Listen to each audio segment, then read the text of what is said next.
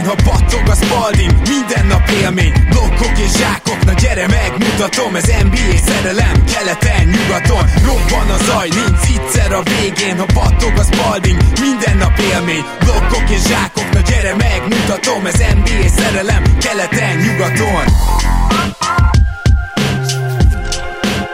Éj jó! Szép jó napot kívánunk mindenkinek ez a Rep City keleten-nyugaton podcast a mikrofonok mögött Zukály Zoltán és Rédai Gábor. Szia Zoli! Szia Gábor, sziasztok, örülök, hogy itt lehetek. Mielőtt bevetnénk magunkat a mai témánkba, amit egyébként egy patronunk írt nekünk, és tegyük hozzá, hogy már nagyon sokan írtatok hasonlót, tehát ez, ez nagy közérdeklődésre tart igényt, mégpedig ugye a válogatottak kérdése, meg az, hogy legyőzheti valaki az Egyesült Államokat a közeljövőben. Szóval előtte két dolog. Az egyik az, hogy még mindig él akciónk, hogyha 5000 forint fölött vásárolnátok a Repcity, on, Repcity oldalán online, akkor a nyugaton promókódot ne felejtsétek el beírni, venni, hogy kapjatok ajándékba egy 2000 forint értékű illatosítót, és a másik pedig, hogy Továbbra is meglehetősen vegyes hírek jönnek ki a folytatással kapcsolatban, de azért most találkoztak a, a játékosok és a liga vezetői, és ez tényleg egy nagyobb szabású dolog volt, amiről azért összességében olyan hírek jöttek ki, ami számomra ö, egyértelművé tette, hogy itt a liga, és igazából valószínűleg a játékosok nagy része, illetve főként az ügynökeik valahogy szeretnék folytatni ezt az egészet, mégpedig, hát én sosem mondtam, hogy ez jó vagy rossz, nem, nem is feltétlenül értek ezzel egyet, de, de nagyon úgy tűnik, hogy itt a pénz beszél ezerrel, és, és nekem az a benyomásom, nem tudom Zolita, hogy vagy vele, hogy ezek a hírek pontosan azt mutatják meg, amiért az olasz klubok is hisztíznek, vagy a spanyolok, akiknél csak mostanában derült ki, hogy június közepén indul majd újra a bajnok, bajnokság, hogy, hogy ők nem engedhetik meg maguknak, és, és az nem lenne jó, hogyha nem fejeznék be azt az adott idényt, amibe, ami ugye félbe szakadt. Szerintem pontosan ugyanúgy, ahogy az európai foci nagy bajnokságai, a nagy pénzt csinálók folytatódnak, pontosan ugyanolyan okokból folytatódik majd valójában az NBA is. Legalábbis abban már nagyjából biztos vagyok, hogy ezt meg fogják próbálni. Nyilván, ha például közben egy Bundesliga összedől, akkor, vagy ilyen, ilyen dolgok megtörténnek, akkor nem, de, de szerintem nagyon a felé megyünk, hogy, hogy meg akarják próbálni, ezt kijelenthetjük. Mindenképpen meg akarják próbálni, ez, ez ugye már egyértelmű. A, az, az igazság is azért nehéz az egész kérdés, az egész téma, mert mindenkinek igaza van. Tehát aki, Igen. aki azzal érvel, hogy, hogy, hogy rohadjon meg az összes sportszervezet, és most erősen fogalmazok, mert emberek halnak meg, és teljesen lényegtelen a sport, nekik is igazuk van, meg azoknak is igazuk van, akik azt mondják, hogy, hogy a sport, ugye erről mi is beszéltünk, a sport egy fontos része a mindennapi életnek, fontos része a gazdaságnak, és, és egyszerűen nincsen olyan iparág, amelyik pótolni tudja a sportot. Míg mondjuk a, a szórakoztató iparnak vannak olyan szegmensei, amelyek át tudják venni akár egymástól is a, a terhet, a sportot nem tudjuk egyszerűen mivel pótolni. És érvehetnénk amellett, azt gondolom, hogy komoly szakemberek is tudnának érvelni, hogy hosszú távon főleg katasztrofális hatása lehet akár emberéleteket követelő hatása is lehet annak, ha egyáltalán nincsen sport. Tehát a, olyan fontos szegmens zuhan be a gazdaságnak, a világgazdaságnak, amelyet tényleg, ahogy mondtam, nem lehet mással pótolni, és, és ezért van igaz a mindkét félnek, és ezért van igaz azoknak is, akik, akik extrém módon kardoskodnak mellette vagy ellene. Igen, tehát uh, itt gyakorlatilag nekem is ilyen érzésem van, hogy nem tudsz igazán egyik oldalra állni, persze lehet a véleményed az, hogy, hogy mi a fontossági sorrend, csak az a probléma, hogy egyébként a gazdaság amúgy is újraindul mindenhol, tehát ezt is látni kell, hogy azért a kormányok szépen lassan nem csak rájöttek arra, hogy jó, igen, ez nem mehet így tovább, hanem azért, hogyha megnézzük azokat a híreket, ami csak most Magyarországot nézve, hogy, hogy hány beteget küldtek haza, meg kiírítették a kórházi ágyakat, akkor ez azért mégiscsak arról tanúskodik, hogy konkrétan előkészítették azt a kórházi rendszerben, hogy most már van elég ágy, van elég lélegeztetőkép, gyertek, most akkor essünk át a betegségen. Nyilván ezt egy kormány se fogja kimondani,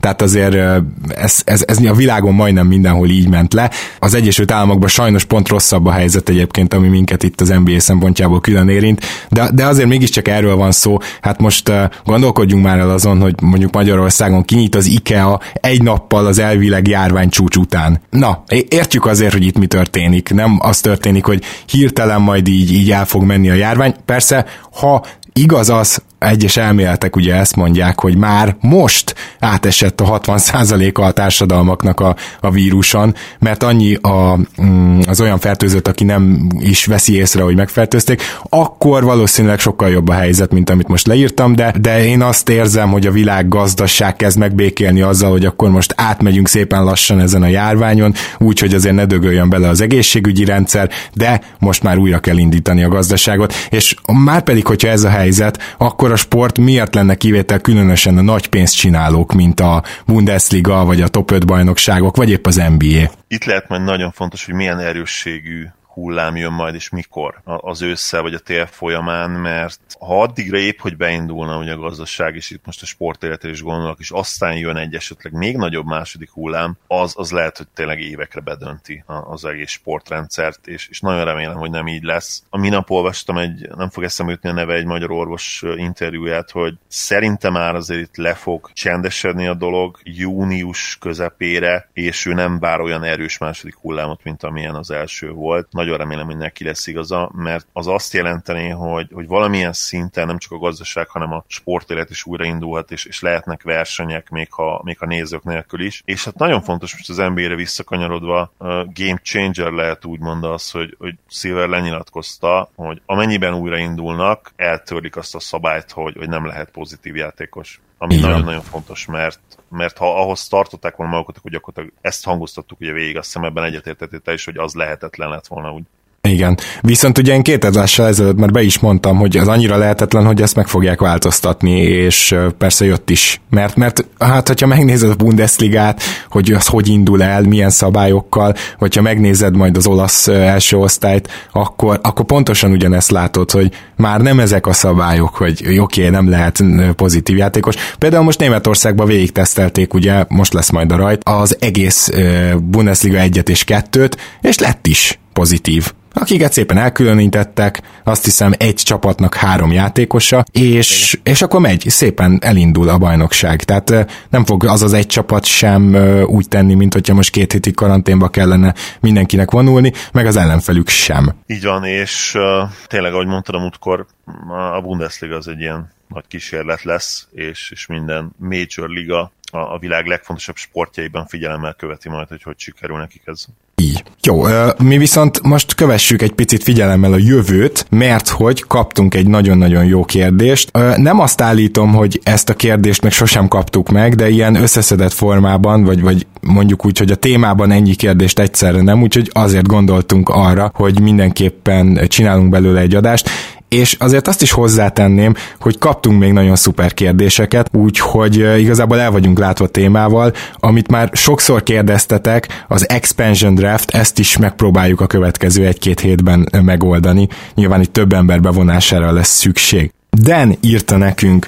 Sziasztok, Gábor és Zoli! Még sosem írtam nektek, úgyhogy először is pár szót és egy kis pozitív visszajelzést is szeretnék adni nektek a podcastről, illetve egy kérdésem is lenne hozzátok. Szeretném csak pár szóban tényleg megemlíteni, hogy mennyire örülök, hogy most is csináltok kontentet ezekben az időkben is, mi is ezt meg tudjuk erősíteni.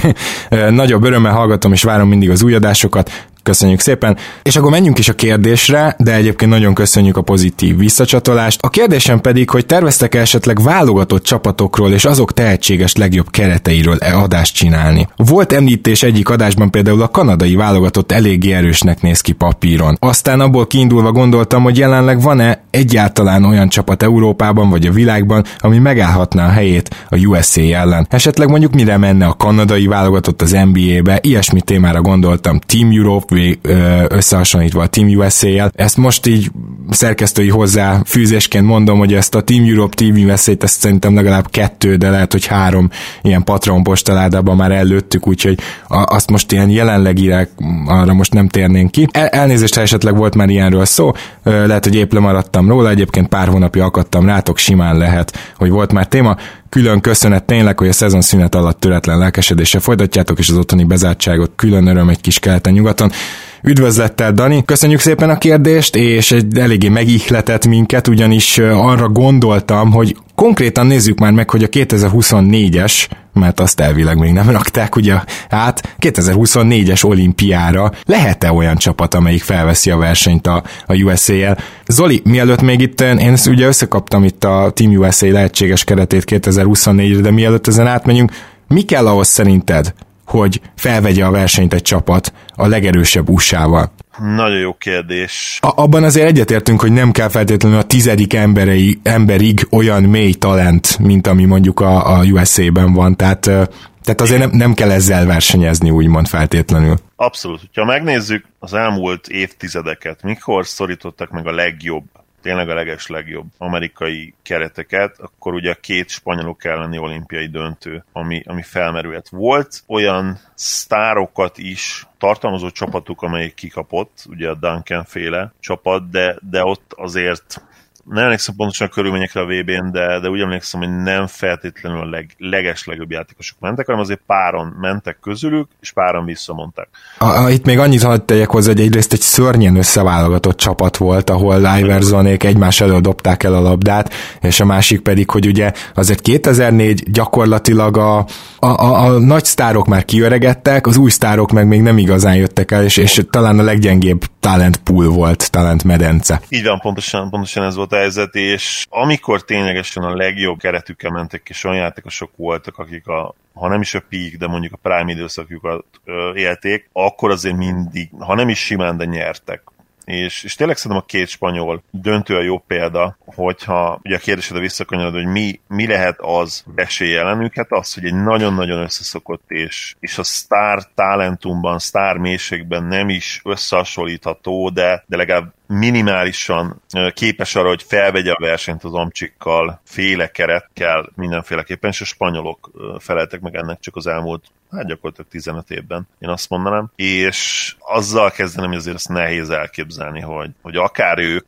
a spanyolok, akár más képes legyen ugyanerre 2024-ben. Én jelen pillanatban nehezen tudom ezt elképzelni, ahogy megnézzük a, a csapatokat majd. Lehet egy-két kivétel, egy-két ilyen dark horse, ugye, az egyik az általad is már említett Kanada, a másik szerintem Franciaország, de a franciáknak például az a baj, hogy, hogy náluk most nagyon-nagyon sok 18-20 éves tehetség van, és ők még nem nagyon tudnak majd szerintem olyan csapatot alkotni 2024-ben, amelynek esélye lehet. 2028-ban talán, de a például a franciákkal kapcsolatban, akikre én nagyon sokat szeretnék beszélni, mert egyébként tényleg rohadtul érdekes az egész utánpótlás rendszer, illetve az, hogy milyen tehetségeket tudtak most kinevelni. Ő, ők nagyon jók lehetnek, de, de még nem 2024-ben hogy legalábbis, hogyha az a kérdés, hogy az amerikaiakat megveretik-e. Egyrészt egyetértek, másrészt mégiscsak muszáj 2024-re néznünk, mert 28-ra már egyszerűen nem lehetetlen előre nem, látni. Nem lenne értelme, így van. Igen.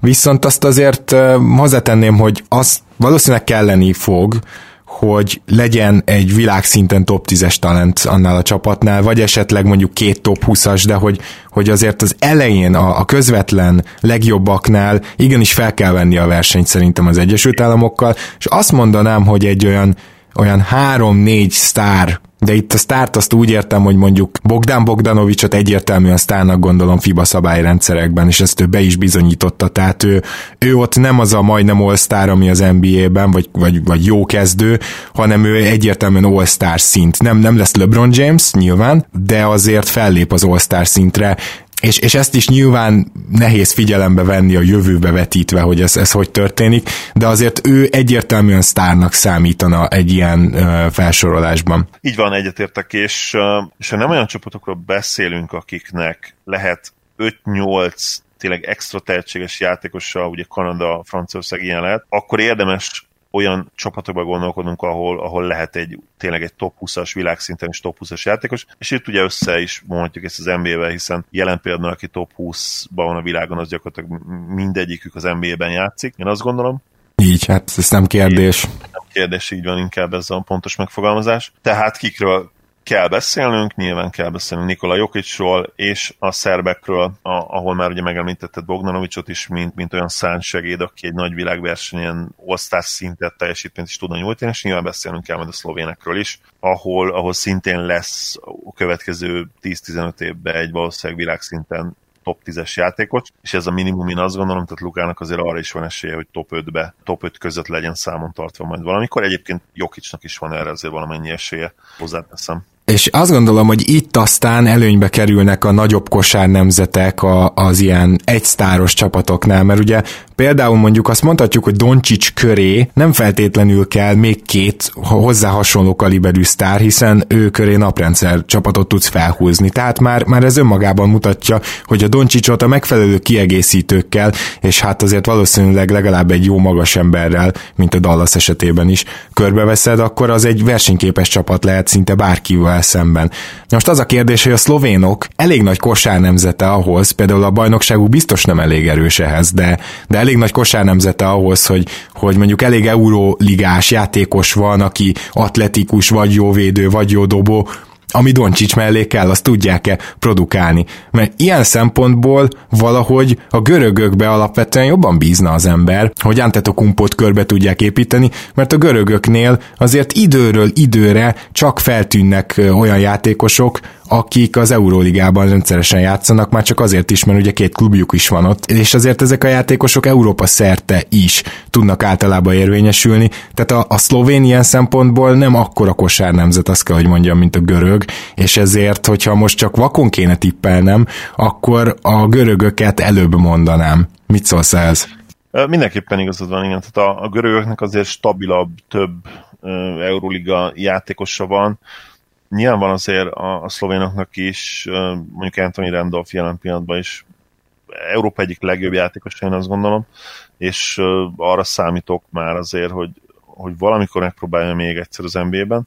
De ugye lehet még említeni Kanszárt, aki, aki ugye jelen pillanatban is a, ugye az NBA-ben van, és persze ott van Luka, de mindenképpen igaz, hogy az EB-n például sok olyan játékos játszott, aki már azért 30-as évén túl volt, és, és ké, már akkor is, és, és 2024-ben már nem lehet velük számolni, én azt gondolom. Nagyon érdekes a szlovénokkal kapcsolatban az, hogy ugye Luka útját nyilván sokan próbálják követni, tehát ismerjük a jelenséget, hogyha van, van egy ilyen tényleg sportoló sztárja egy nemzetnek, de most ennél konkrétabbat is mondanék, tehát a, a Real Madrid szinte évente egy nagy szlovén tehetséget 14-15 évesen átvesz, és bizony a Madridnál egy egészen komoly szlovén mag kezd nevelkedni, és azt hiszem, hogy például rájuk érdemes lesz figyelni, Kérdés az, hogy, hogy be tud-e még valaki úgy robbanni, mint Luka, mert ahhoz, hogy 2024-ről tényleg érdembe beszélni tudjunk, ahhoz ez kellene,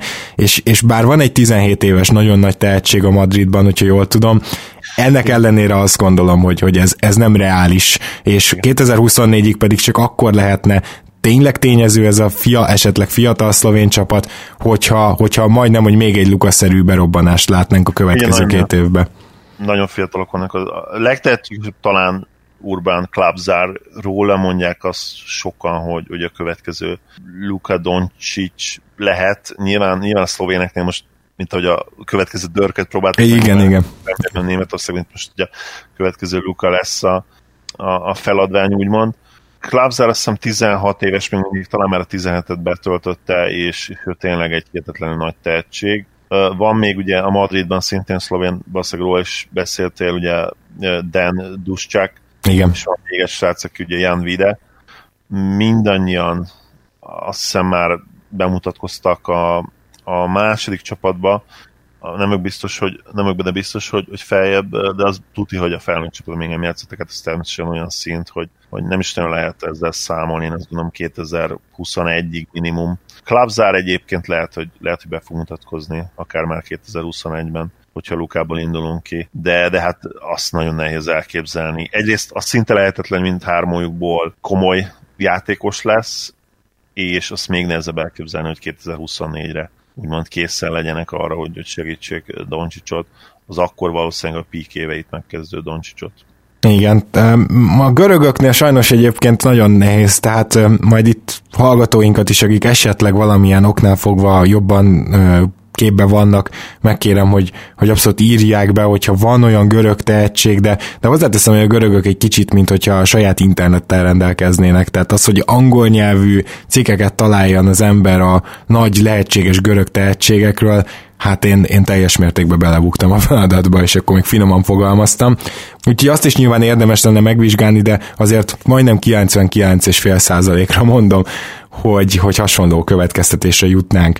Na de mi van akkor a spanyolokkal, mielőtt még így a nagyokra, az igazán ö, reményteljes nagy csapatokra rátérnénk, ö, mert hogy ugye a spanyoloknál most szépen egy generáció végleg elköszönt valószínűleg ezzel a VB-vel, esetleg még a 21-es olimpiára lehet, hogy egy Margasol el tud menni és össze tudja kapni magát, egy Rubio nyilván ott tud lenni, de azért azt is érezzük, hogy, hogy már Fernándezék is kifele mennek 24-es olimpiára, egyszerűen nem reális, hogy komoly szerepet kapjanak. Viszont a spanyoloknak volt egy aranygenerációjuk, és abból éltek meg sokáig, és csak az elmúlt években kezdték azt szerintem realizálni, hogy hát ez bizony nem lesz elég a végtelenségig, és most azért elindult az elmúlt pár esztendőben egy ilyen új hullám, aminek a jövő évi, tehát nem az idei, hanem a jövő évi drafton a, az előhírnökét már láthatjuk, ő pedig nem más, mint Usman Garuba. Igen, Garuba az egyik legnagyobb tehetségük, hihetetlen adottságai vannak, ugye ez, a, ez az új típusú wing játékos lehet, aki uh, ilyen, ilyen LeBron, Luka magasság, nyilván messze nem olyan képzett, de hát hihetetlen wingspanje van. És egyébként atletikusabb is szerintem Lukánál, azt, azt már most... Nem, igen. nem kérdés, ugye igen, ugye afrikai származású srác, nagyon-nagyon atletikus. Jelen pillanatban ugye centert játszik, jó periméter is vannak, a, a dobással az nem feltétlenül annyira jó, de, de nagyon-nagyon tehetséges egyébként ballhandlerként, és ugye őt is egyébként a következő Luka Doncsicsnak tartják, úgyhogy ez vicces egyébként, hogyha megnézed. Ez egy pár évig most lehet, hogy így lesz, igen. Pár évig, igen, ez így lesz. És a spanyolokról egyébként mindig el lehet mondani, hogy nekik mindig minden évben, vagy mondjuk minden öt évben van egy ilyen négy-öt NBA prospektjük, aztán sokan közül nem feltétlenül jönnek be, de, de a spanyolok azért az elmúlt 20 évben hát rengeteg, rengeteg NBA játékost adtak, és ez a jövőben is szerintem hasonlóképpen lesz. Így rájuk, rájuk lehet számítani, mint, mint konstans szereplőre, és az mondjuk nagyon valószínűtlen, hogy az ő arany generációjukhoz hasonlót lássunk a következő 15-20 évben. Mm, hát igen, ezt egyetértek, de akkor most a szerbeket is gyorsan vizsgáljuk meg, mert az az igazság, hogy a szerbeket esküszöm szerintem jobb esélyük van a 2021-es olimpián, mint a, mint a 24-esen, mert, mert szerintem ami leginkább elválasztja ezt a szerb csapatot attól, hogy igazán versenyképes legyen, az egy jó egyző.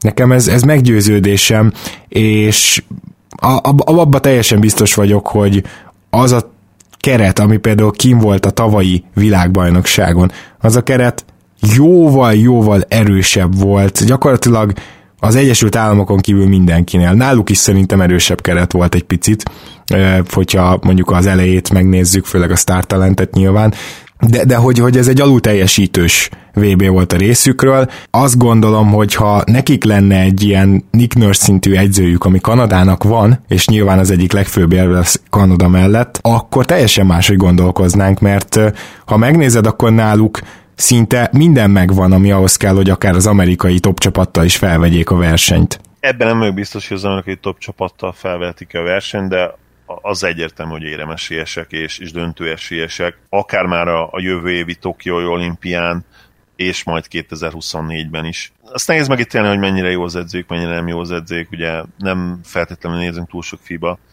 kosárlabdát, de, de az egyértelmű, hogy, igen, hogy, hogy éremesélyesek, és az is mondjuk világos, hogy, hogy leszerepeltek a, a VB-n. Mi lényegesen többet vártunk tőlük, ugye megverték a, a helyosztó meccsen Amerikát, de hát addigra már ugye mindkét csapat, nem azt akarom mondani, hogy, hogy magasról tojt arra a mérkőzése, de hát... Biztos, hát igen, az, annak már sportértéke nem nagyon volt, igen. Igen, ki legyen a hatodik, ha jól emlékszem. Kíváncsian figyelem majd a szerbeket a következő évi olimpián, nagyon remélem, hogy, hogy teljes csapattal tudnak menni. Ugye náluk De is van azért kit figyelni egyébként, tehát például Niko Maric a Real Madrid kötelékeiben, ugye Pukuszewski lehet, hogy az idei draftra jelentkezett be, ő olimpiákos játékos, Nemanja Popovics, ő még Belgrádban van.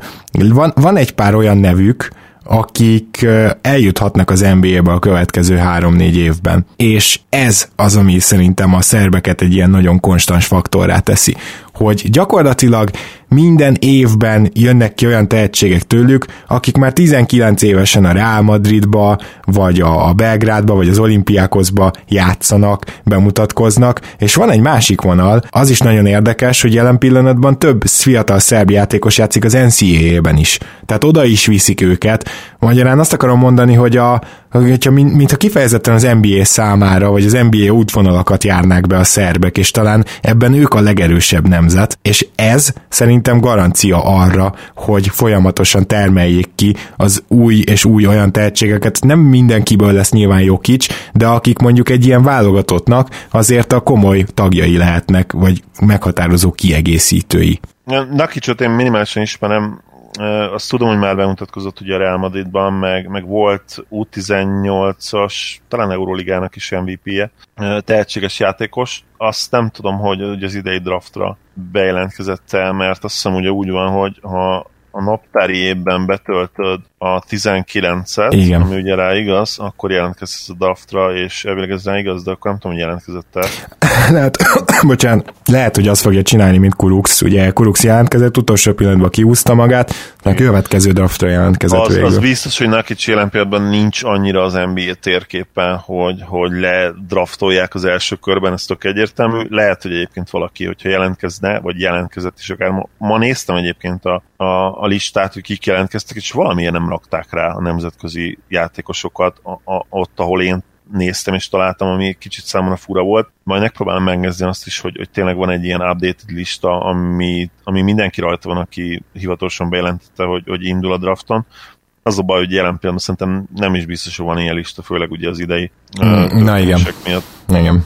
Minden esetre Nakic jelen még nincs szerintem annyira, ahogy mondtam, NBA térképen úgymond, és uh, azt tudom, hogy van a Madridban még egy szerb gyerek, a, mi is a neve? A, beszéltünk róla. Uh, Vukcevic, Tristan Vukcevic. Igen, ő, ő ugye még nála is lényegesen fiatalabb, Nakicsnál, és, és a szerbekre is egyébként az igaz, hogy, hogy mindig, mindig vannak azért NBA prospektjeik. Hogyha, hogyha megnézzük, hogy mely nemzet adta a legtöbb NBA játékos az európai ország közül, én még azt is el tudom képzelni, hogy, hogy, hogy ők, az... ők, és nem a spanyolok. Majd érdekes lenne ezt megszámolni egyszer, mert... Várjál mindjárt, kérlek szépen, de, de, de, egy pillanat is mondom is. A franciák megelőzik kettővel a szerbeket. Franciák, aha, igen. Uh, úgyhogy franciák, szerbek és gondolom a spanyolok a harmadikok, és ők... Ja, meglepődsz, de 22-vel Horvátország a harmadik, 18-al Németország, és csak 17 ö, spanyol játékos játszott az NBA-ben. tényleg meglepő, és főleg az, hogy Németország. Mennyi, 18? Igen.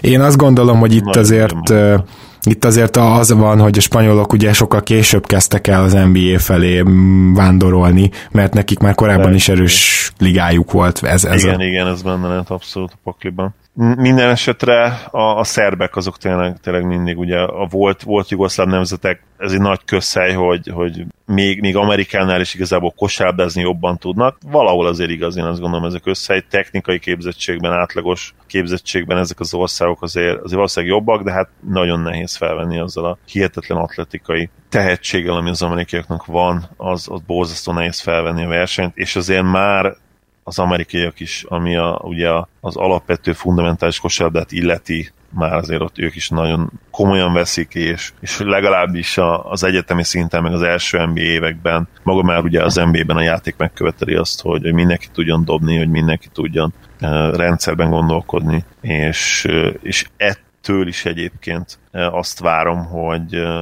azt hiszem telinkeltél nekem egy cikket uh, egy héttel ezelőtt, ahol, ahol pont ez volt a téma, Ja, az egyzős, ugye?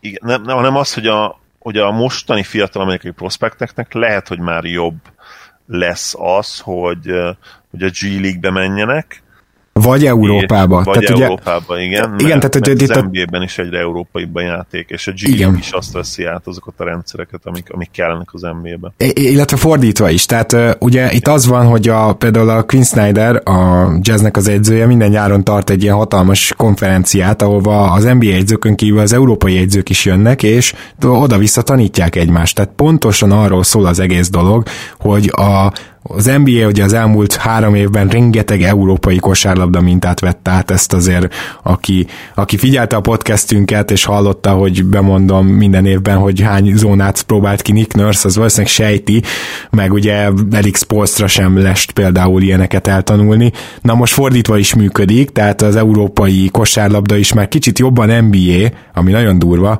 mint az NCAA. Igazából erről szól a cikk. Úgyhogy igen, hát ez, ez nyilván egy külön témát megérne, de most lesznek már bőven olyan draft, prospektek, akik vagy Európába, vagy a G-ligába mennek.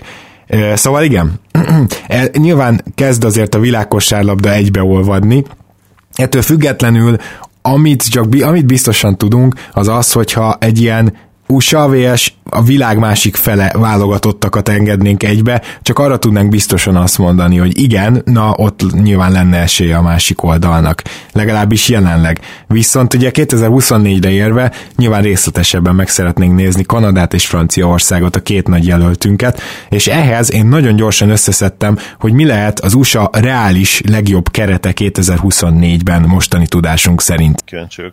Hát gyorsan fel is sorolnám akkor. Tehát ugye ö, ö, amit most látunk az az, hogy az irányító poszton Lillard, Irving, Morant és Trey Young lesz az, aki úgymond nem 35 éves, még nem túl öreg ahhoz, hogy ott reálisan szerepeljen. Aki azért ilyen 34-35-36, azt már nagyon ritkán megy ki olimpiára vagy VB-re, és ezért nem is számoltam vele, mert mondhatjuk azt, hogyha mégis kimenne, akkor ugyanennyi erővel egy sztár meg nem menne ki mondjuk bármilyen másokra hivatkozva, de én azt gondolom, hogy reális azzal számolni, hogy azért aki már a 30 közepe felé, 30-as évei közepe felé tart, az, azzal ne számoljunk. Ugye, aki még simán jó lehet a 2024-es olimpiára a kettes poszton, az Bill, Mitchell, Oladipo már 32 lesz, úgyhogy főleg ezekkel a sérülésekkel őt csak zárójelbe írtam oda, Booker és Jalen Brown. A hármas poszt nagyon érdekes, Kawhi Leonard, de már 33 lesz, és szintén ugye sérülésekkel sújtott karrierje van.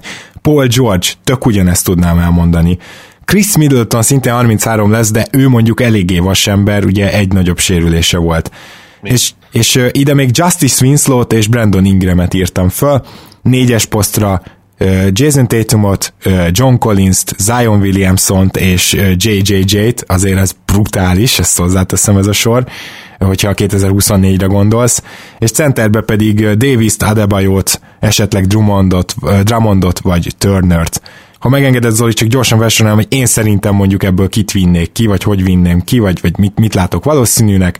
A keret így néz neki 12 ember, Lillard és Morant, Bradley Beal, Donovan Mitchell, Devin Booker, Jalen Brown, Jason Tatum, Brandon Ingram, Zion Williamson, Jaren Jackson Jr., Anthony Davis és Adebayo. Szerintem ez lesz a 2024-es legerősebb keret körülbelül. Biztos lesz legalább 8-9 játékos, akit telébe találtál. Viszont ha tényleg ez lesz a legerősebb keret, az nem annyira erős.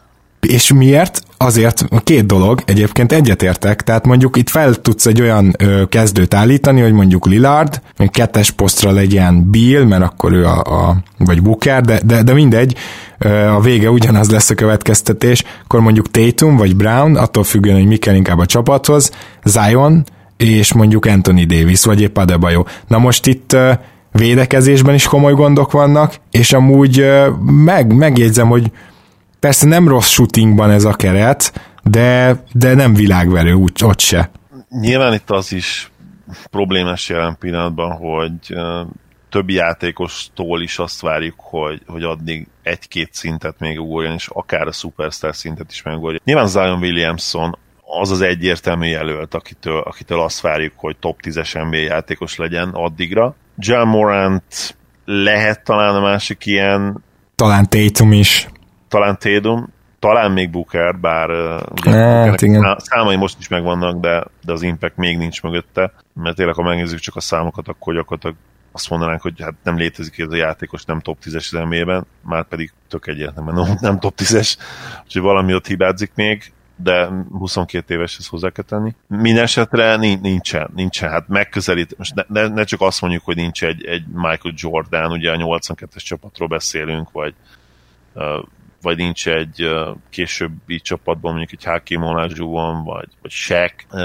tehát még én azt mondanám, hogy hogy mondjuk egy Dwayne Wade sincs jelen pillanatban ebben a keretben. Lehet, hogy mondjuk a 30 éves Lillard lesz ennek, vagy 32 éves Lillard lesz ennek a keretnek a legjobb játékosa, vagy esetleg a 31 éves Anthony Davis.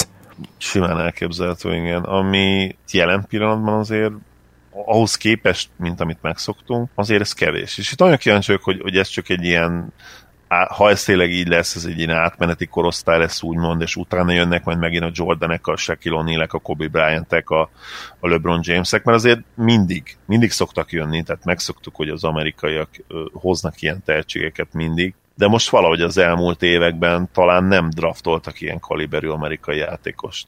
Például Zionnál is nagyon érdekes lesz, hogy ö, szóval, hogy is fogalmazzak, te, te látod azt például, hogy Zionnak a FIBA szabályrendszer az bármiben is kedvezne?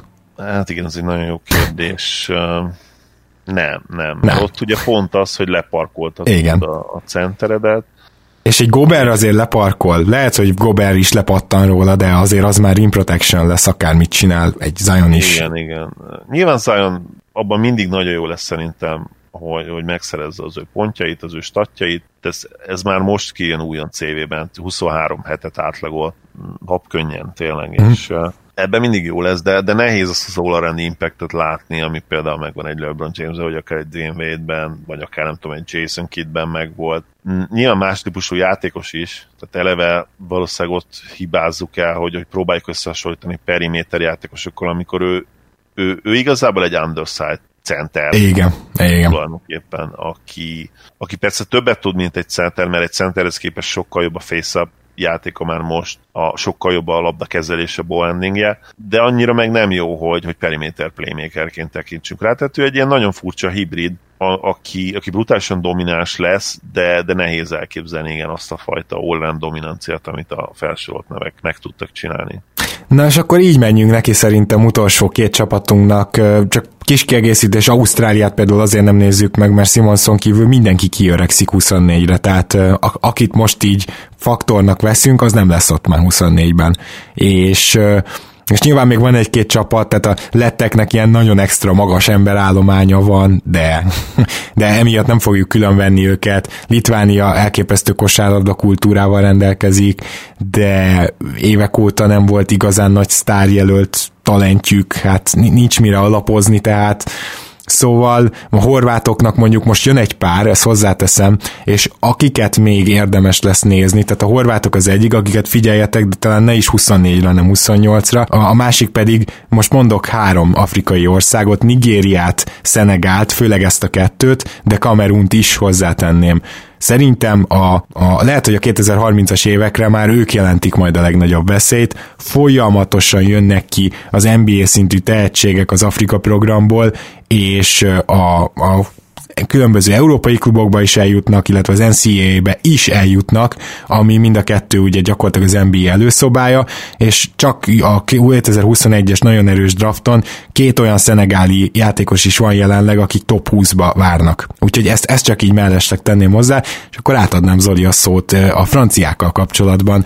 Mi, mi a reménységük a franciáknak 2024-re? A franciáknak van 7-8-9 olyan fiatal játékosa, akik közül már pára most is az NBA-ben játszanak, és belük kezdeném én a felsorolást, természetesen Frank Nilikináról, illetve Eli Okobóról beszélek, akik, én Brad Stevenshez hasonlóan ugye három részre osztottam fel a, ezt a majdani fiktív, most még fiktív keretet, ugye ball handlers, tehát labdakezelők, wings, wingjátékosok, nem nem szoktuk tudni jól lefordítani ezt magyarra, de mondjuk a, én periméter játékosoknak szoktam hívni, ami valahol fals, mert ugye nyilván a ballhandlerök is periméter játékosok. Mindegy, és ugye vannak a magas emberek. És, és kezdjük akkor a ballhandlers mert ez a, ez a hihetetlenül tehetséges állomány nagy része egyébként ide ebbe a kategóriába tartozik, rengeteg big guarddal, tehát olyan irányítókészségekkel is rendelkező játékosokkal, akik bőven 190 centi felett vannak, vagy adott esetben akár két méter környékén is. Kérdés, hogy mit gondolunk ugye Frankről és, és Eliről. Frank ugye két, ha jól tudom, most a második évét fejezte be az NBA-ben, Eli Okobo pedig ugye az elsőt, ha minden igaz, nem úgy néz ki, hogy sztárok lesznek, és akkor finoman fogalmaztam. Abban sem vagyunk jelen pillanatban biztosak, hogy megragadhatnak az NBA-ben, de, de azért, főleg Frank ugye nem játszott rosszul a VB-n, úgy kell gondolkodnunk, hogy, hogy ott lesznek azért ők valószínűleg. És akkor jönnek a fiatalok ugye a ball handler posztokon, van nekünk gyakorlatilag öt nevünk, Malcolm Kazalon, Theo Maledon, Kilian Hayes, Matthew Strazel és Matthew Gozin. Biztos, hogy az egyikük Matthew, a másikuk Matthew, és ez tényleg így van. Okay. A standard francia neve, a másik meg az angol. És tudni kell egyébként azt, hogy Theo Maledon ugye gyakorlatilag Tony Parker felfedezetje, és ő Kilian Hayes-szel, Malcolm Kazalonnal és, és Gozinnel együtt tagja volt a, a 2017-ben, bocsánat, 18-ban az U17-es VB ezüstérmesnek, és Maledont, Kilian Hayes-t és Kazalont őket hármukat elnevezték a három muskétásnak. Fontos még azt hozzátenni, hogy Maledont, illetve Kilian Hayes-t is most top 10-be várják az idei drafton, és az a 2018-as csapat az amerikaiaktól kapott csak ki a döntőben, ahol játszott Vernon Carney és R.G. Hampton, és őket is most azért top 15 környékére várják, ezt a két játékost. És egy ponton egyébként úgy nézett ki, hogy, hogy a Maledon, Hayes, Kazalon, és akkor még ide vették ugye Gozint, mind a négyüket akár első körbe várták. Tehát egy ponton úgy nézett ki, hogy a 2020-as NBA draftnak az első körében négy francia lesz. Most ebből azért már az lett, hogy valószínűleg se Kazalon, se Gozinten fogják elvinni az első körben, és nagyobb esély van rá, hogy ők őket valahol a másodikban fogják kiválasztani. De az egyértelmű, hogy azért NBA prospektek, NBA talentek. Igen. És akkor Akiről még beszélnünk kell, az ugye természetesen Seku, ugye Seku Dombaja, aki már szintén az NBA-ben csillogtatja tehetségét, és volt pár nagyon-nagyon jó mérkőzés a Pistonsba. Megkapta ugye, a, amikor beindult a tank, megkapta a lehetőséget, és hát nem tudjuk nyilván még azt sem, hogy az ő jövőjében mi várható, de az nagyon valószínű, hogy, hogy jó játékos lesz, már csak a fizikai adottságból adódóan is. És van még két olyan fiatal, akiről beszélnünk kell, ők ugye a magas emberek, tehát a Bigs kategóriában vannak, az egyik Viktor Vembanyama, aki ez a hm, hihetetlen adottságokkal és skill-lel, készségekkel megáldott játékos, és a másik Kilian Tilly, aki pedig ez a tipikus, már 21 évesen veterán, ő utóbbi Ráadásul ugye tényleg az egyetemi szinten nevelkedett. Mondtad, hogy már több szerbon az NCA-ben, na ez igaz például Kilian Tillire is, és ugye pár franciára még. Igen. Ő a Gonzagában volt négy évig gyakorlatilag, tehát egy négy éves egyetemi játékos, és tipikus stretch, big stretch center, 208 cm magas, nem rossz wingspannel, mozgékony, tényleg tökéletes a mai NBA-be, már most látod, hogy nem lesz sztár, de azt is látod, hogy, hogy ha, ha ő tényleg jól teljesít, egy 10-15 évig az NBA-ben kéne játszania, mert az utolsó egyetemi évben 14-5-2-t átlagolt, 40%-os triplázással, 72%-os büntetőzéssel, tényleg jó kezű srác, és én lehet, hogy elvinném, megmondom ezt a második körben is akár a, a, a drafton, nem tudom azt hogy most ő jelentkezett, vagy sem, de valószínűleg jelentkezett, hiszen ugye a negyedik évét igen, igen. taposta le a Gonzagán, ahova ugye egyébként John Stockton is járt. Összességében mit gondolsz erről a korról, akikről most beszéltél és felsoroltál? Tehát azon kívül, hogy nyilván 24-re kicsit korai, hogy, hogy beérjenek, de, de itt lehet Igen. reális az, hogy valamelyikükből igazi top 10-es, top 20-as játékos váljon? Mert ha igen, hát, akkor... Az, az nagyon nehéz, ez nagyon nehéz kérdés. A top 20-as a világon. Ha valakibe benne lehet ez, én azt gondolom, hogy ez talán csak, csak Theo Maledon. Mm. És én nem nézem ki ezt. Kilian Hayes a másik high prospect játékosuk még, de én, én Hayesből már nem feltétlenül nézem ki ezt. Lehet, sokan egyébként hayes jobb játékosnak tartják, sőt, én azt gondolom, egyetemi jobb játékos jelen mint Maledon. Ugye Hayes, most javítsatok ki a tévedek, azt hiszem Németországban játszott, és, és nagyon jó statokat hozott. Szóval ő tapasztaltabb, jobb, mint, mint Theo jelen pillanatban, de, igen, de, de a hosszú távon, igen, hosszú távon nézzük, akkor Maledon azért az, aki fizikai profiljában is és, és készségeimen is az igazi sztár lehet, én azt gondolom. Én ezzel egyetértek, és, és nyilván figyelni kell ezekre a nevekre, plusz a franciáknál azért az is tök jó, hogy ott nem az van, hogy mit tudom én, Bátuméknak a, a, a generációjával mondjuk így lesz egy nagy űr, mert utánuk azért jött Fournier, meg Gobert, tehát hogy jött a következő generáció is, és a franciáknál nem nagyon maradt ki ilyen, ilyen teljes, mit tudom én, hat korosztály, mint a spanyoloknál. Igen, Gobert biztos, hogy ott lesz még 24-ben, Fournier is biztos, hogy ott lesz, ugye Gober 31 lesz 2000 24, és hiszem Forni is egyébként 31-32 lesz, tehát még lehet számítani. És, és van egyébként egy sereg olyan játékos a franciáknak, akik ilyen 90, 92, 94-es születésűek, tehát akik olyan 30 körül lesznek, és nyilván a fe, általán felsorolt tehetségek közül nem mindenki lesz majd ott, és, és, és ezekből a, a jó kiegészítő emberekből fogják feltölteni a maradék keretet, és, és tényleg azok, akik a tehetségüket beváltották ebből a magból, akiket most felsoroltam, azok kerülhetnek be egyébként. Én meg egy picit átvenném itt a szót, hogy nézzük meg Kanadát is, amelyből meg én próbáltam készülgetni. Na most ugye Kanadával kapcsolatban van az, hogyha van igazán mély nemzetközi csapat, és ez jól mutatja azt is, hogy hány kanadai van az NBA-ben. Ugye messze a legtöbben vannak a nemzetközi légióból, hogy úgy mondjam. És, és, és nyilván az biztos, hogy a kanadaiak 12-es keretet ki tudnak úgy állítani, hogy az mind NBA rotáció játékos legyen, ez már most is igaz. Tehát csak most kb. a hasamra ütve felsorolok nektek 12 ilyen játékost, RJ Barrett, Dylan Brooks, Brandon Clark, Shai Gilgis Alexander, Corey Joseph, Trey Lies, Jamal Murray, Kelly Olinik, Dwight Powell, Tristan Thompson, Andrew Wiggins, szerintem már túl is mentem. Ezek mind-mind rotációjátékosok az NBA-ben, és akkor még nem említettem a fiatalabb tehetségeket, mert hogy azért itt, mit tudom én, egy, tehát ki tudja, hogy mondjuk Kagang beléből, hogyha jól mondom a nevét, ugye a Clippersnek a, a magasában mi lesz majd, mi lesz majd Sájokból például, aki ugye a Philadelphia-ba alig kapott lehetőséget, vagy Dortból, aki nagyon is kapott az OKC-be lehetőséget.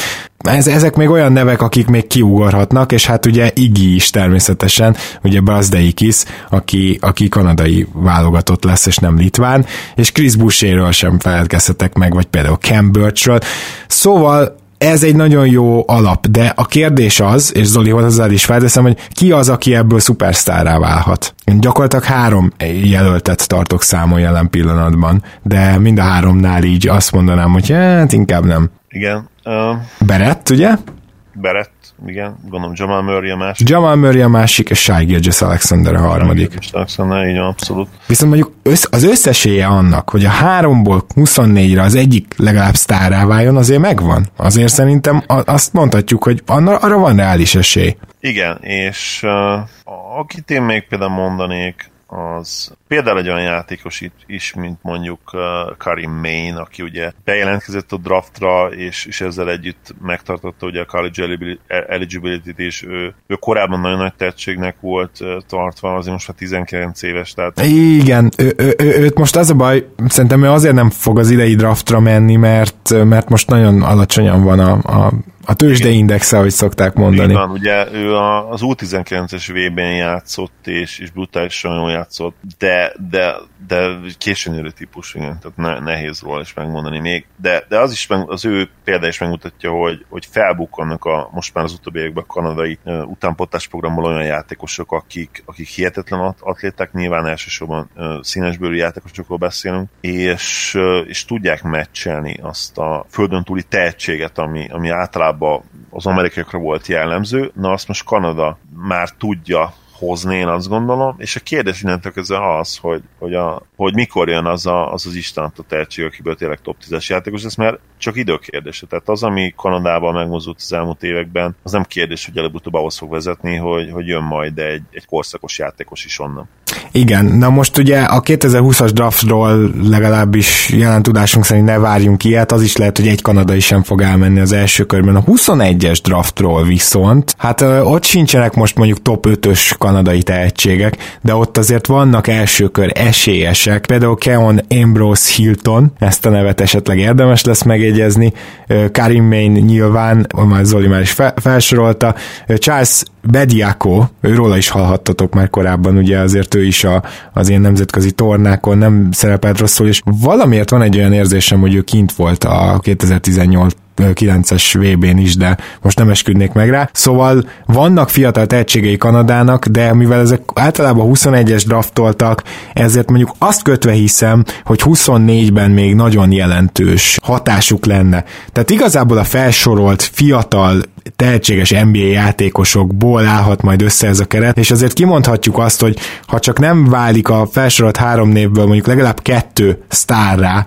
és nem nő sokkal nagyobbat, mint ahogy azt várjuk, vagy, vagy Wiggins nem tesz csodát a karrierjével, akkor szerintem Kanadát sem lehet, hát igazán esélyesnek nevezni 24-re, amit viszont nagyon fontos, és kihangsúlyoznék, hogy Nick Nurse az egyzőjük. Elképzelhető, hogy a legjobb egyzőjük lesz az egész olimpián. És ez sokat számít. És addig is még, még a, a három játékosnak, akiről beszéltünk, lesz esélye hogy, hogy a breakout évét lehozza. Nyilván nem fognak LeBronná válni, vagy, vagy nem fognak tudom, még akár egy Kevin durant sem válni. De mondjuk várhatnak-e Lillarda? Mert ugye azt mondtuk, hogy 24-ben lehet ő a legjobb. Igen. Nem tudom, nyilván ha most kellene tippelnünk, akkor azt mondanák, hogy Jamal Murray nem. Lesz majd olyan jó, mint Fik Lillard, de, de mondjuk a közelébe tud kerülni.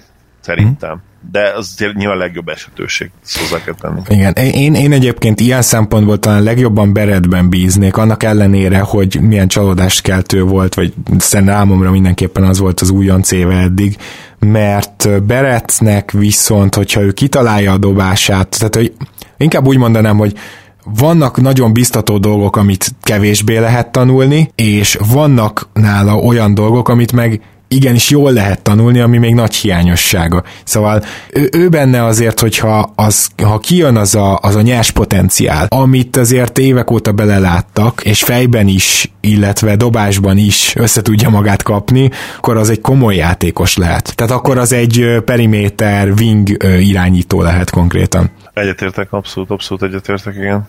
Jó, most akkor az adásunk végéhez érve, igazából ezek a nagyon mély csapatok, a francia és a Kanada, ők azok, akik jobban felvehetik majd a versenyt egyszer az Egyesült Államokkal, vagy a nagy sztárok köré építkező csapatok, Szerbia, Görögország, Szlovénia, melyikre tippelsz inkább Mondjuk most? Így... most csinálnak egy olyan játékot, hogy három-három csapat mindkét kategóriából, akkor a, a sztárok, a sztáros csapatokra fogadnék. Egy Egyelőre én is. Igen nagy, nagyobb esély, mert ott előfordulhat az, hogy a legjobb játékos a pályán ezeknél a csapatoknál lesz az amerikai elleni meccsen. Egyébként azért hozzátenném, hogy Gobert is, is olyan, olyan, szóval nem annyira hagynám le erről a listáról. Tudom, hogy nem feltétlenül egy kategória Antetokumpóval, meg Jokicsa sem, de, de egyébként ő nemzetközi, meg FIBA játékban gyakorlatilag majdnem ez a kategória. Lehet, hogy igazad van, igen. Tehát az egyértelmű, hogy FIBA szabályok mellett még jobban dominál. Igen.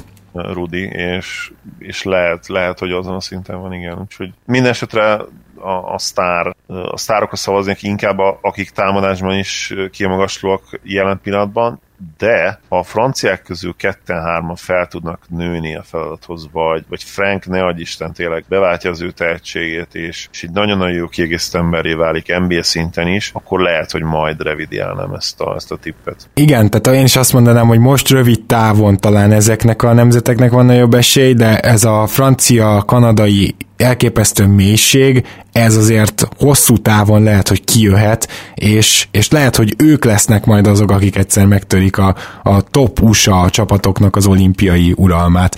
Jó, igen, Bármi én, esetleg még. Még annyi, igen, szára gondolatnak közben is vágtam, de ezt akartad kérdezni, hogy, hogy jelen pillanatban tényleg nem néz ki jól ez a, ez a 2024-es amerikai keret, és gondolkodtam azon, hogy nem igaz, hát valaki csak kihagyjunk, de de nem, tehát... Hát érted, most a 33 éves Middleton-t betehetem, de igen, vagy, vagy a 35 éves curry vagy én nem tehát, hogy ilyenekkel lehet még ezt kozmetikázni. És, és amúgy lehet, hogy kell is majd.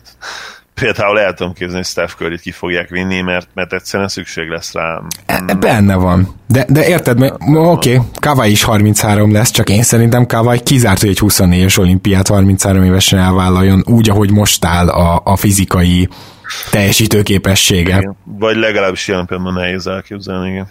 Igen. Jó, ö, akkor Zoli, nagyon szépen köszönöm, hogy ma itt voltál, és ö, igazából nagyon érdekes volt így átnézni a csapatokat. Külön köszi a francia három muskétást, hogy egy kicsit így megismertetted velünk. Szerintem Igen. róluk még beszélünk a közeljövőben. Örülök, hogy itt lettem. Tényleg élmény volt utána nézni ezek a dolgoknak. Kíváncsian figyelem majd a, a, a franciákat is, és időnként azért szeretném, hogy, hogy, hogy jobban belenézzünk a, a draft prospektekbe, és akár évekre előnézve, csak ugye az ember már így hosszas NBA követés után tudja azt, hogy, hogy valakiről mondhatják azt mondjuk 2020-ban, hogy úristen, ez a gyerek a világ legnagyobb tehetség, és a 2023-as drafton jön majd ki, és lehet, hogy 2023-ban már nem is fogunk róla beszélni. Pontosan, tehát el se viszik. Hát ez sajnos így van, igen ebben a ilyen fiatal korban, ugye 15 és 18 között sajnos nagyon-nagyon megváltozik a, a mezőny évről évre, és, és kihullanak olyan játékosok, akik egyébként borzasztó nagy tehetség, de, de valamilyen nem tudják összerakni. De fordítva is működik, sokszor felemelkednek olyan játékosok, bizony, akikről bizony, így van. eszedbe nem jutott volna. Jó, hát akkor szerintem mára elköszönhetünk. Így van, örülök, hogy itt lettem. Szia Gábor, sziasztok! Kedves hallgatók, egy kis bombát azért így bedobnék nektek, hogy uh, ugye hamarosan véget ér majd a 9-10. résszel a Last Dance, utána beszélünk róla, hogy már azok is meg tudják nézni, akik egybe akarják lepörgetni, és úgy fogunk beszélni róla, hogy odavágó idézeteket magyarul hallhattok majd a Jordan könyvből, ezt már megbeszéltük a kiadóval, úgyhogy szerintem azt az adást nagyon sokan várják, én mindenképpen, de remélem ti is, és ezen a héten is jelentkezünk még majd egyszer. Minden jót kívánok, sziasztok!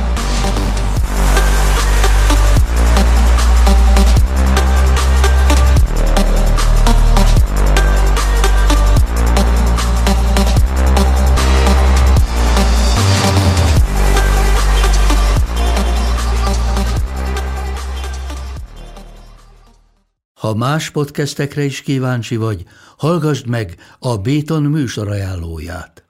El tudod képzelni, hogy a podcastet, amit éppen most hallgattál, fél év múlva már a mesterséges intelligencia generálja? Mi sem. De ha érdekel, eljött már a gépek lázadása. Hallgass bele az Embertelen podcastbe. Orsós Lajos vagyok, a műsor házigazdája. Egyelőre még élőben. Egyelőre. Fedezzük fel együtt, hogyan ismerkedik, randizik, mesél és vitatkozik Betty és Péter, két teljesen mesterséges intelligencia. Lajos, a podcast címét mond még egyszer, Léci. Oké. Okay. Embertelen podcast. Ez a műsor a Béton közösség tagja.